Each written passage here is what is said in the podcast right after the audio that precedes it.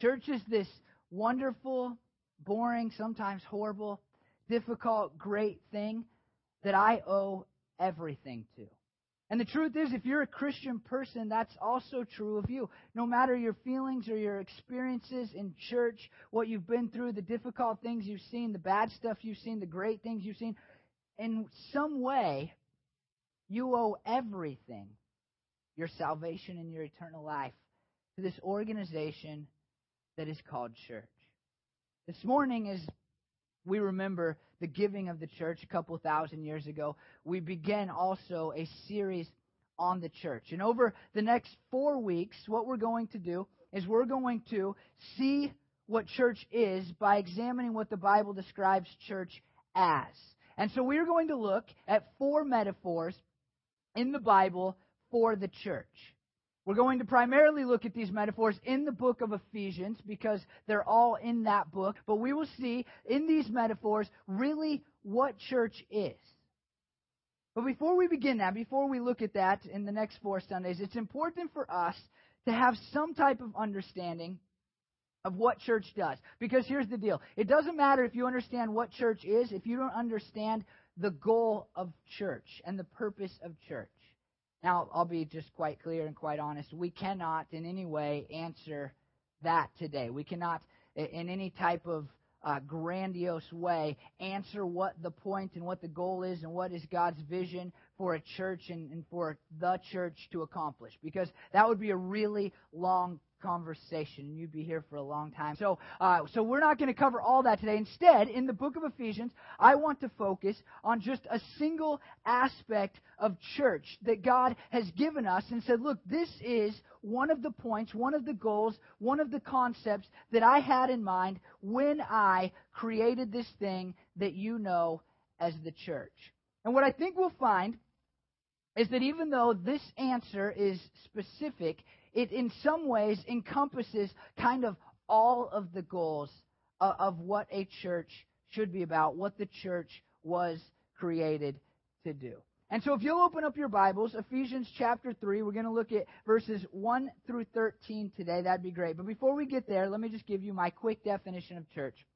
If you've been around church for a long time, uh, this church and you've been around me, you've had conversation with me, you read my blog, you've listened to my sermons, then you probably already know this, but it, it, bears repeating. Uh, this is how I define church. I'll give it to you in the briefest way I can. Church is a group of people who gather together in the presence of God and have the promise of gathering together again in the presence of God. And so we believe that when we come here and we gather together, that in some type of unique and powerful way, God is with us in our midst. And what makes us a church when we leave is the fact that next week we'll be here doing this same thing in the presence of God again. And so that drives us, I hope, to have better relationships with each other, to encourage each other, to push each other forward in our relationships with Christ, to be there for each other when we have needs and hurts and struggles, because we know that next week we'll be here doing the same thing in the presence of God. And so that is what church is in some way. But that does not negate the need to answer one very important question. And this is the question Why did God create church? I mean, was it so that you had to miss the Cowboys games on Sunday morning? Was that part of his reasoning? Was it so that you would get up early on your day off? I, no. Why did God create this thing called church? And what I found is that for many, even people like me who have been in a church a long time, this question isn't so easy to answer. I mean, we can talk about what we get out of church, right? We can point to, well, you know, we get to sing to God when we go there. And so I could hear a sermon, and so I can build relationships. And we kind of point to these things that are good for us. But why did God feel a need to create this organization? Here's what's interesting about this, this question for us is that if we do not know the answer to that, then we cannot understand what we are supposed to do or why we are supposed to do it and how we are supposed to do it. You see, God had all of these same kinds of things for thousands of years before He created the church. Like, for example, people taught the Word of God long before there was the church. And, and here's the other thing people were in relationship with each other in a godly way long before the church. They were called the Israelites, the Jewish people. And people came into the presence of God long before the organization, the creation of church. They went to the temple for that purpose. And why did God, in His infinite wisdom, not say, well, that's fine. They can just come meet me in the temple. There's going to be the invention of the airplane someday, and so they'll be able to fly there and it'll be easier to get into my presence. Why wasn't that His plan? And that is the question that I think we see answered in, in Ephesians 3 1 through 13. Verse 1 says this For this reason, I, Paul, the prisoner of Christ Jesus, for the sake of you Gentiles. Now, this reason, that apparently is talking about something. If you flipped back a page in your Bible and you looked at the end of chapter 2, this is what you would read.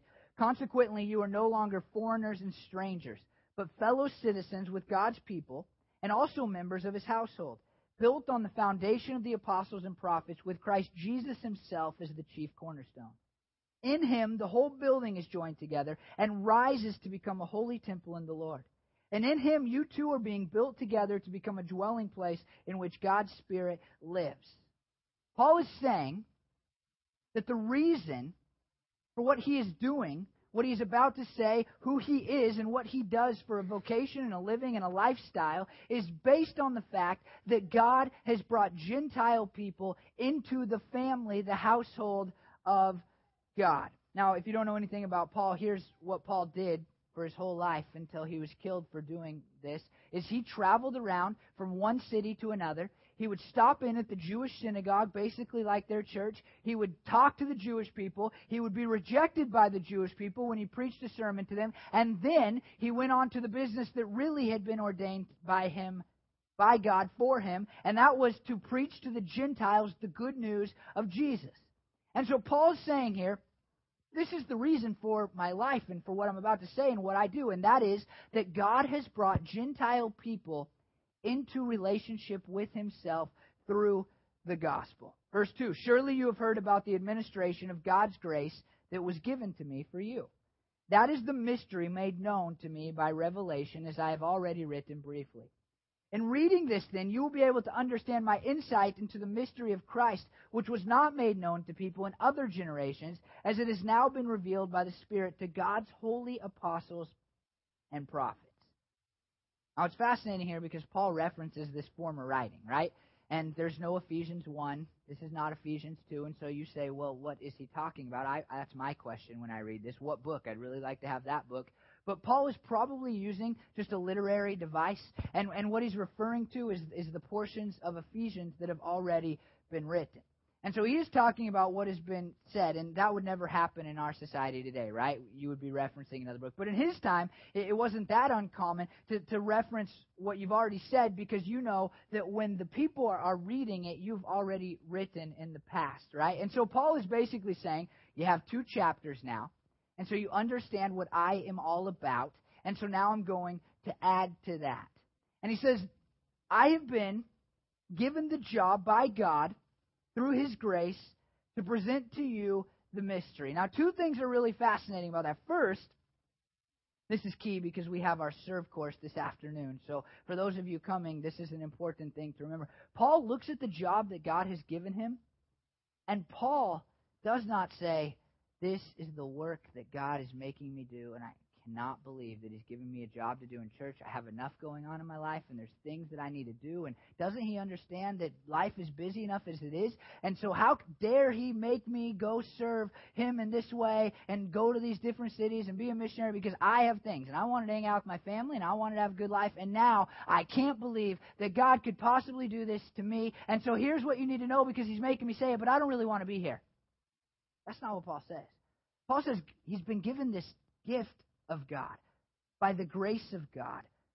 And so Paul looks at the Christian life very different than a lot of Christians look at the Christian life today. Instead of saying, I can't believe God's given me this thing that I have to do, he says, It is by the grace of God that I have been gifted with this role of presenting the good news, the gospel of Jesus, to people who are not Jewish, the Gentile people.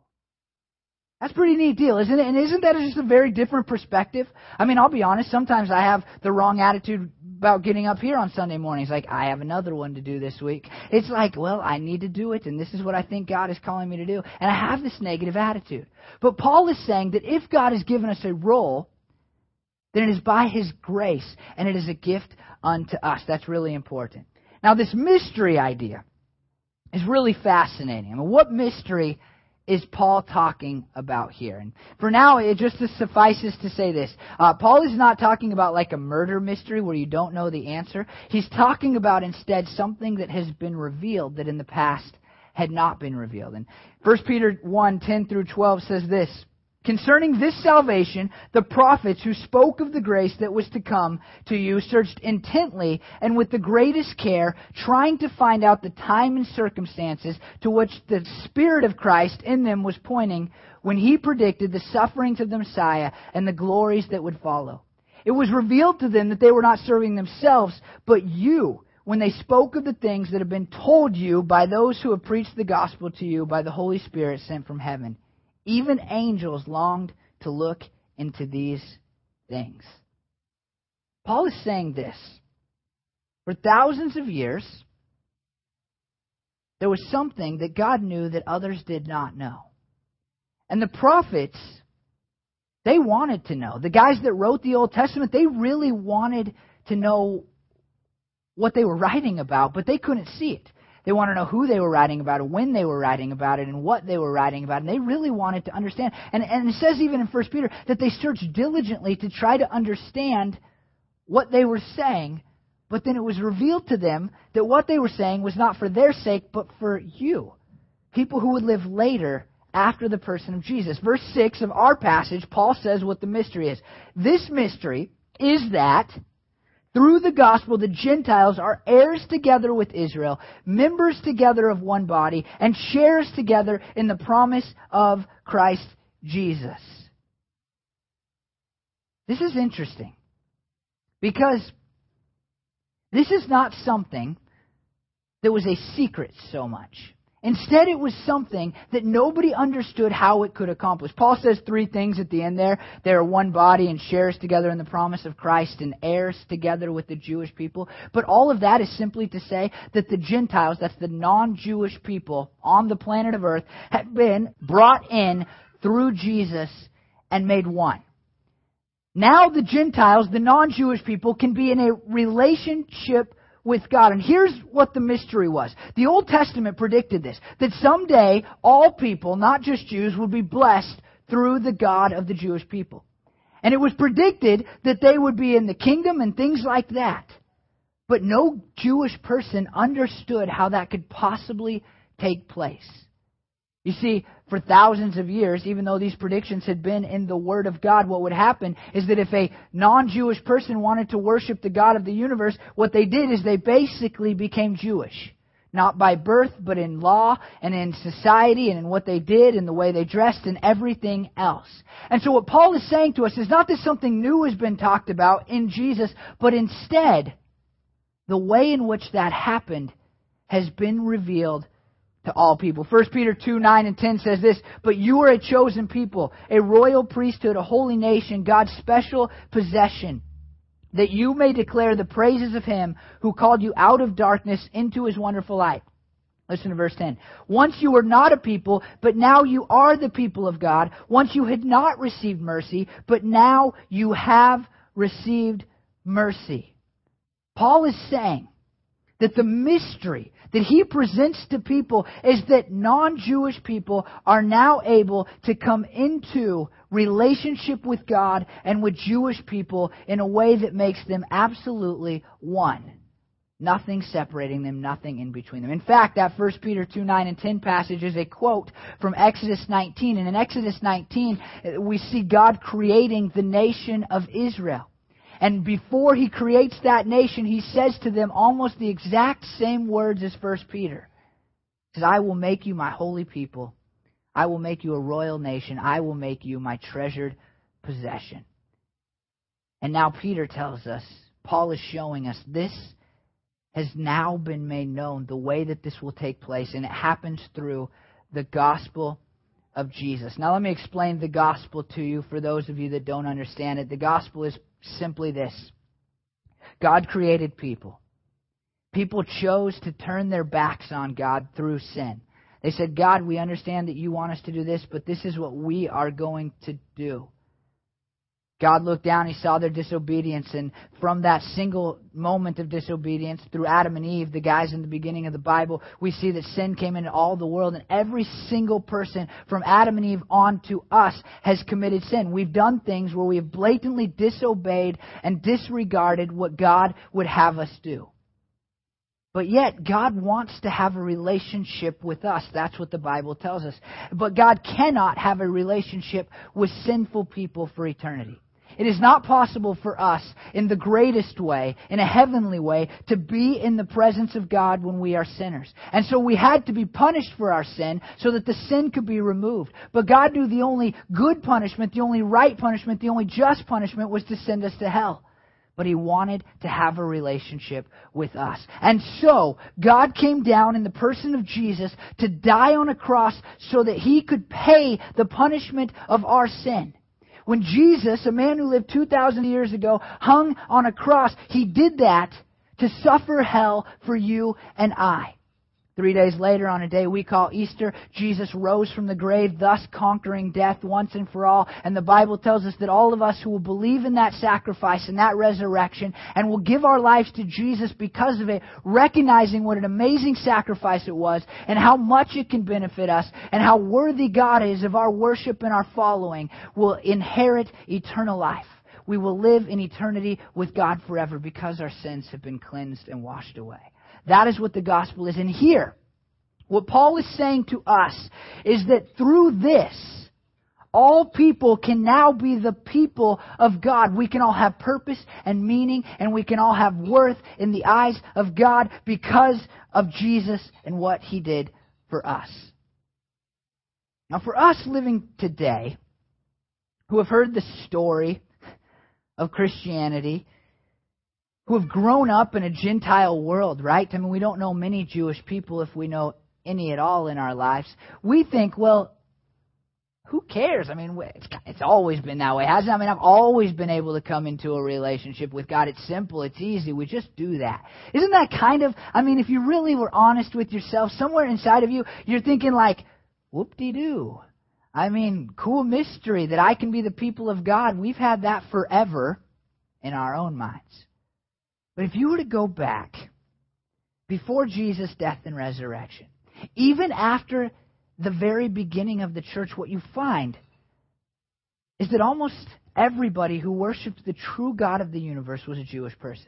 In fact, when the early church starts, in the story that we saw up here today, what happens is the early church is filled up with Jewish people.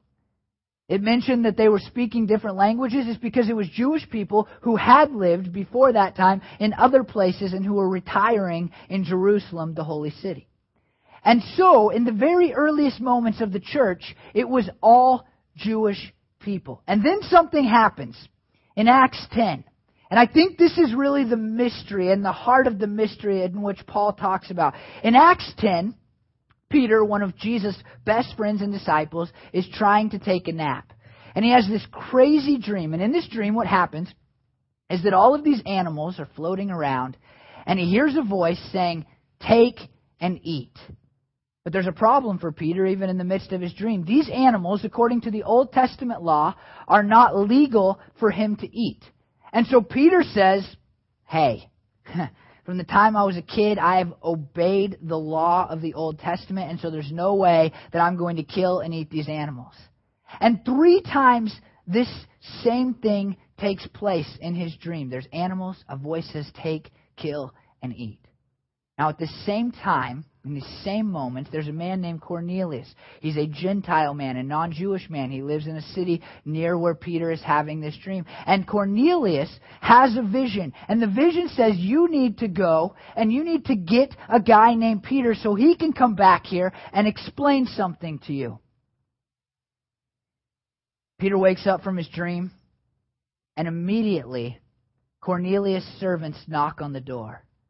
I think Peter, in those moments at first, finally gets, he finally understands that God is not actually telling him to kill and eat animals that were unclean, but instead is saying to Peter quite clearly, hey, these Gentiles that you think are so unclean and so dirty and could never be a part of God, it's now okay to be with them and associate with them. And here's what happens. Acts 10, 23 through 48. This is a big story, but it's so important. You're only here right now because of this. The next day, Peter started out with them, and some of the believers from Joppa went along.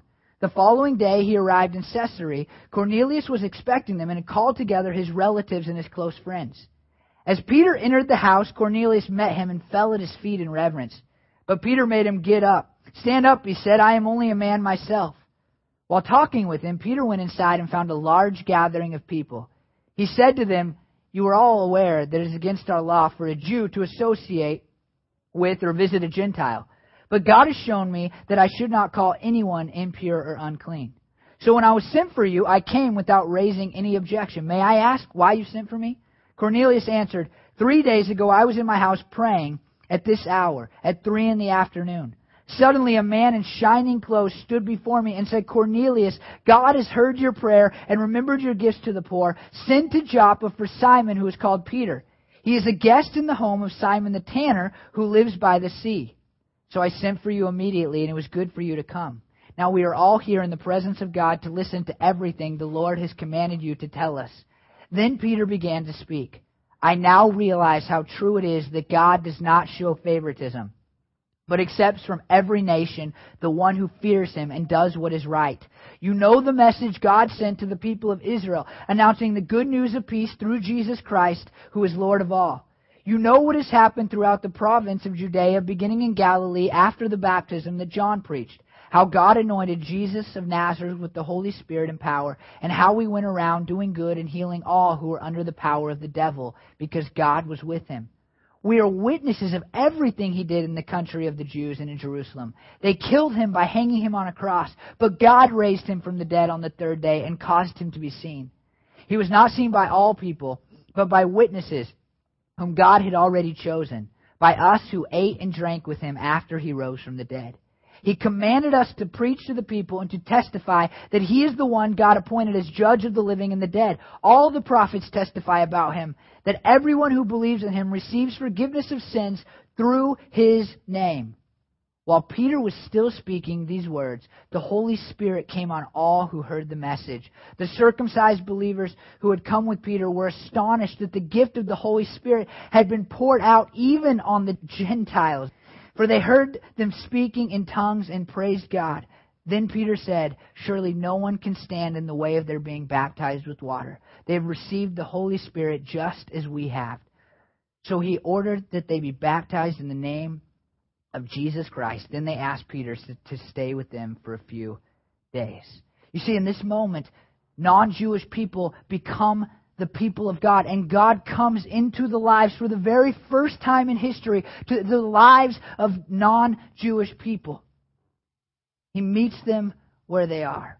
And you say, okay, that's still great. I'm glad that's happened. But listen to what happens at the beginning of chapter 11. The apostles and the believers throughout Judea heard that the Gentiles also had received the word of God. So when Peter went up to Jerusalem, the circumcised believers criticized him and said, You went into the house of uncircumcised men and ate with them. You see, people in the early church said, How dare you go into those unclean people's house? How could you go there to preach to them and be in their presence in that way? And then Peter, for several verses, explains what God has done for the Gentile people. It's a crazy thing. Paul is saying that the mystery is this that you and I, who are not Jewish people, now have access to the God of the universe through what Jesus did on the cross. If you were to live 2,100 years ago, then you would not have been able to be in the presence of God in the way that you are today. Verse 7 continues I became a servant of the gospel by the gift of God's grace given me through the working of his power. Although I am less than the least of all the Lord's people, this grace was given to me to preach the Gentiles to the Gentiles the boundless riches of Christ, and to make plain to everyone the administration of this mystery, which for ages past was kept hidden in God, who created all things. Two things to notice. First of all, Paul calls himself the least of all saints. If you don't know the story of Paul, it's, it's just a crazy story. Paul was a guy who was very faithful to the Jewish religion. He was educated in the Jewish religion. He was passionate about the Jewish religion. And one day he was traveling to go persecute this new group of people called Christians. And God met him on the side of a road and said, Hey, Paul, stop persecuting me.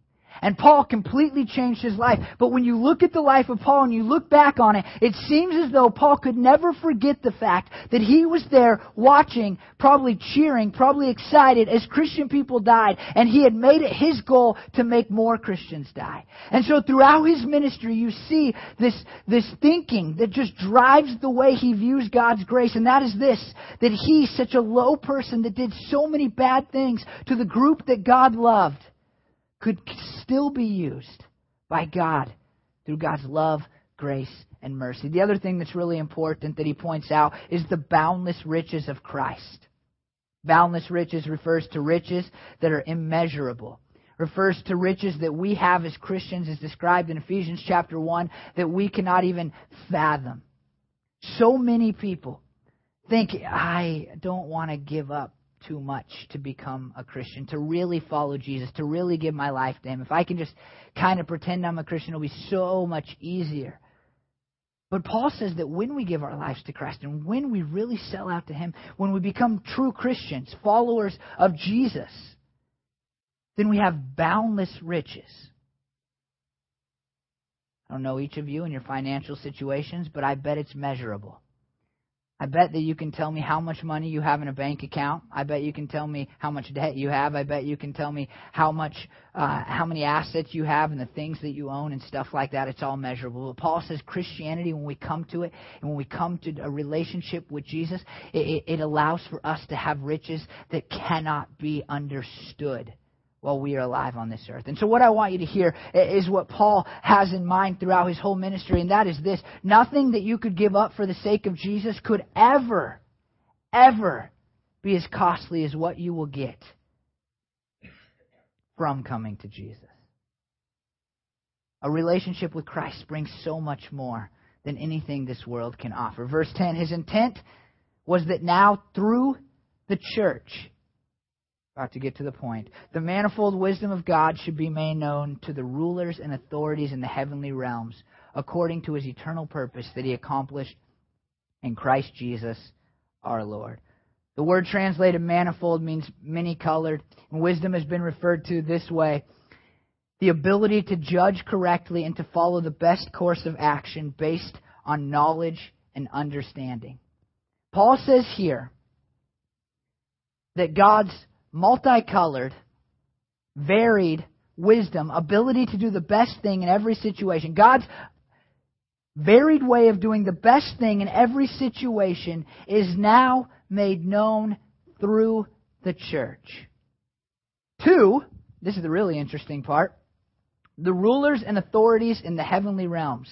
This is definitely a reference to angels. There's a little bit of discussion on whether or not it's demons, dark angels, bad angels, or if it's angels, angels, you know, nice wings, pretty, love God, love you, those types of angels. There's a little bit of discussion, but when you flip to Ephesians 6, 10 through 12, I think that discussion is settled.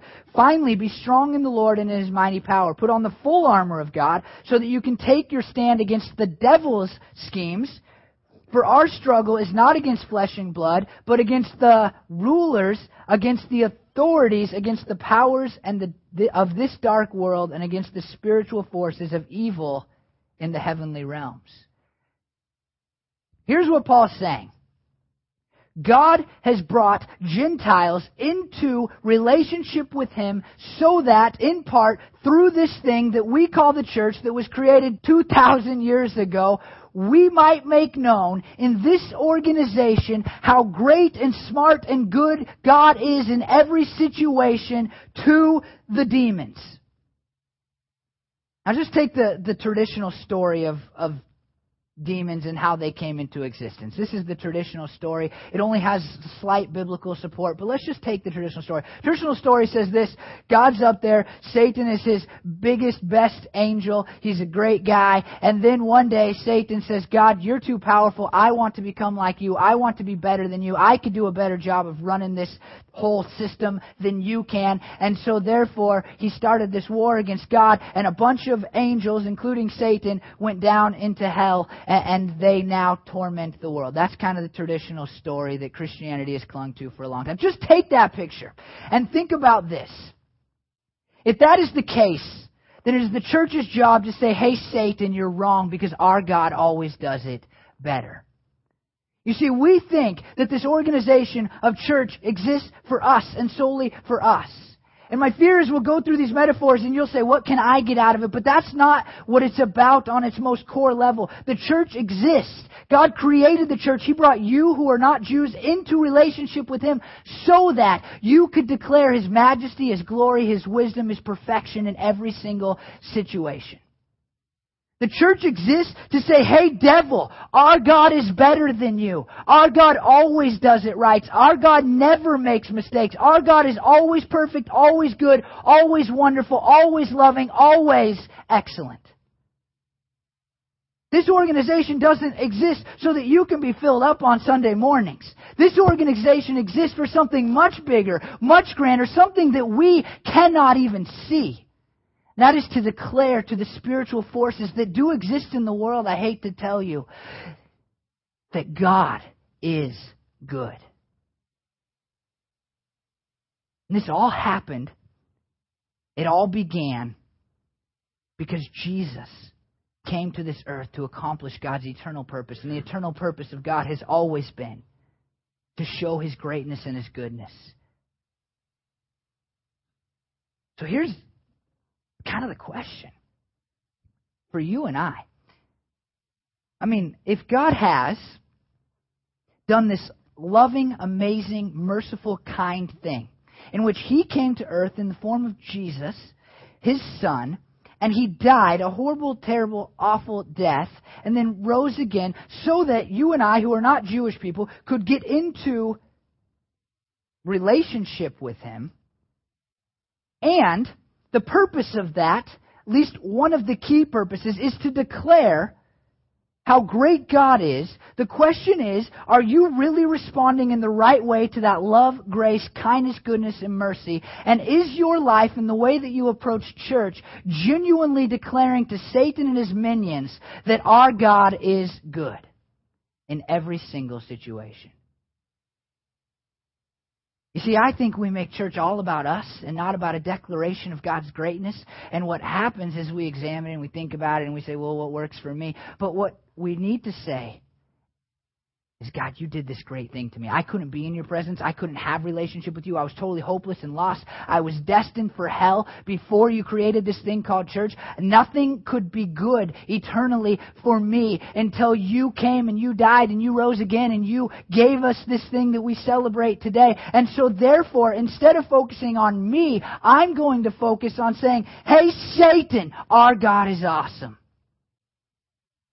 And what I want you to hear today, what is so important for us as a, as a congregation, and for the church as an organization, and for you as an individual, is to recognize that if you are a Christian person, your job is to live a life, not that kind of avoids some sin, not that shows up to Sunday morning church service, not that does pretty good, but to live a life that declares always and forever the goodness of God in every situation. This nominal Christianity thing doesn't fit with what the Bible describes for us as the purpose and the intent and one of the main goals of church. It just doesn't. If you're half heartedly attending church, if you're half heartedly living a Christian life, then you are failing in the very purpose that God has given you by allowing you as a non Jewish person to be one of His own. You're not a Christian, you're missing out. I mean, Paul, throughout this passage, this is like this grace and this gift that God has given me to actually do something for Him so that I can serve His purpose, so that I can declare to the spiritually dark forces that God is good. God has allowed me to do that, even though I'm not very good. In fact, I'm horrible. I'm the worst of all sinners. But what an amazing gift, and I'm going to run wholeheartedly into it. You see, if you're not a Christian, you haven't taken hold of a gift that's been offered to you, and that gift is to have an eternal purpose. I mean, sure, you can live a good life you can do great things that make our world a slightly better place, but you cannot have, apart from coming into the church by giving your life to Jesus through his death and resurrection, you cannot have an eternal purpose that accomplishes something outside of what we can see in this world. Your life will always be about the physical and about things that cannot last forever. But if you will come into a relationship with God through Jesus, and into this organization called the church, then you can declare to Satan, who causes all the bad stuff in the world, our God is good. And for me, in my competitive nature, I'm not going to rant about toughness again, but for me in my competitive nature, I just look at Satan and the stuff he does in this world and the pain that exists that in some way he is behind, whether actually in those moments or because he tempted Adam and Eve in the garden and you know what I want to say? I want to say, screw you. Our God is better than you. Our God is greater than you, and our God always makes the right decision. So you can shut up because I don't care what you have to say, and I don't care what you're doing because in the end, God's going to beat you. I guarantee it because He guaranteed it. And doesn't matter what you do now, it doesn't matter how bad you hurt us or our world or the tragedies that you create through evil men or through disasters that exist in our world. Our God will win because every single time He has made the best decision. And I am a witness to that. And I am that because God brought me into His kingdom through His death and resurrection and created this thing that we call church where we can be one with each other, even each other who are not the same and don't have the same heritage. We are one through that gift. And so look at us and remember that you will lose. You will lose because our God always makes the best decision. That's what life is about. That's what the church is about. It's not about us growing. It's not about us feeling good when we leave here.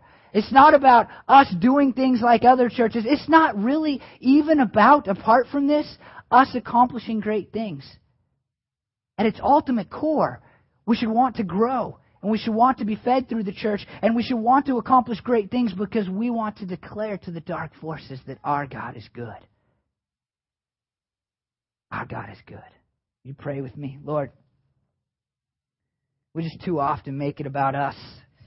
You sacrificed everything for this, for this thing that we have in church.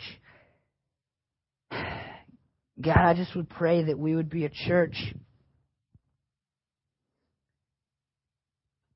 that would make you known, not just on the planet, God,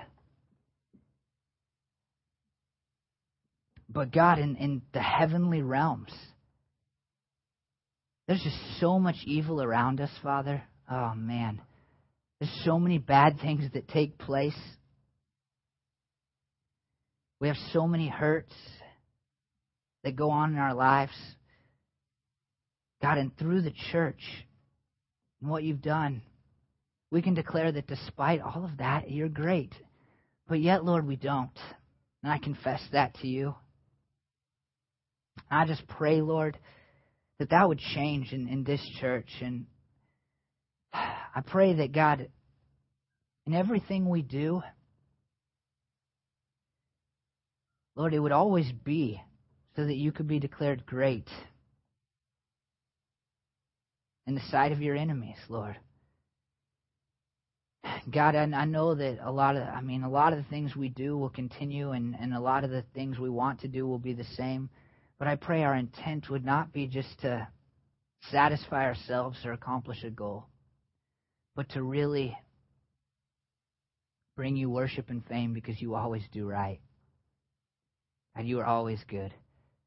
Father, I pray for anybody here that that doesn't know you and, and cannot have an eternal purpose understand and, and hopefully I presented it clearly enough, God. They would understand your gospel and they would make a decision to give their lives to you. And I, I pray, God, that they would not go another day living for all this normal stuff, Lord. I know that we as Christians have not been the greatest example of having an eternal spiritual purpose always, Lord. But I pray that they could look past that and they would give their lives to you because of your greatness, not because of our goodness. Jesus, thank you that you would come to this earth and die for us. And I, I thank you so much that you've created church. And you know, God, how much church has meant to me even this week. I couldn't, couldn't, I could not get through this life in the way that I have been able to get through it apart from this organization that you blessed us with. I thank you for the relationships. I thank you for your presence. I thank you, God, for its purpose, how it's given me a job that matters. Lord, I pray that Creekside Bible Church would always declare your greatness because you are great. In your name.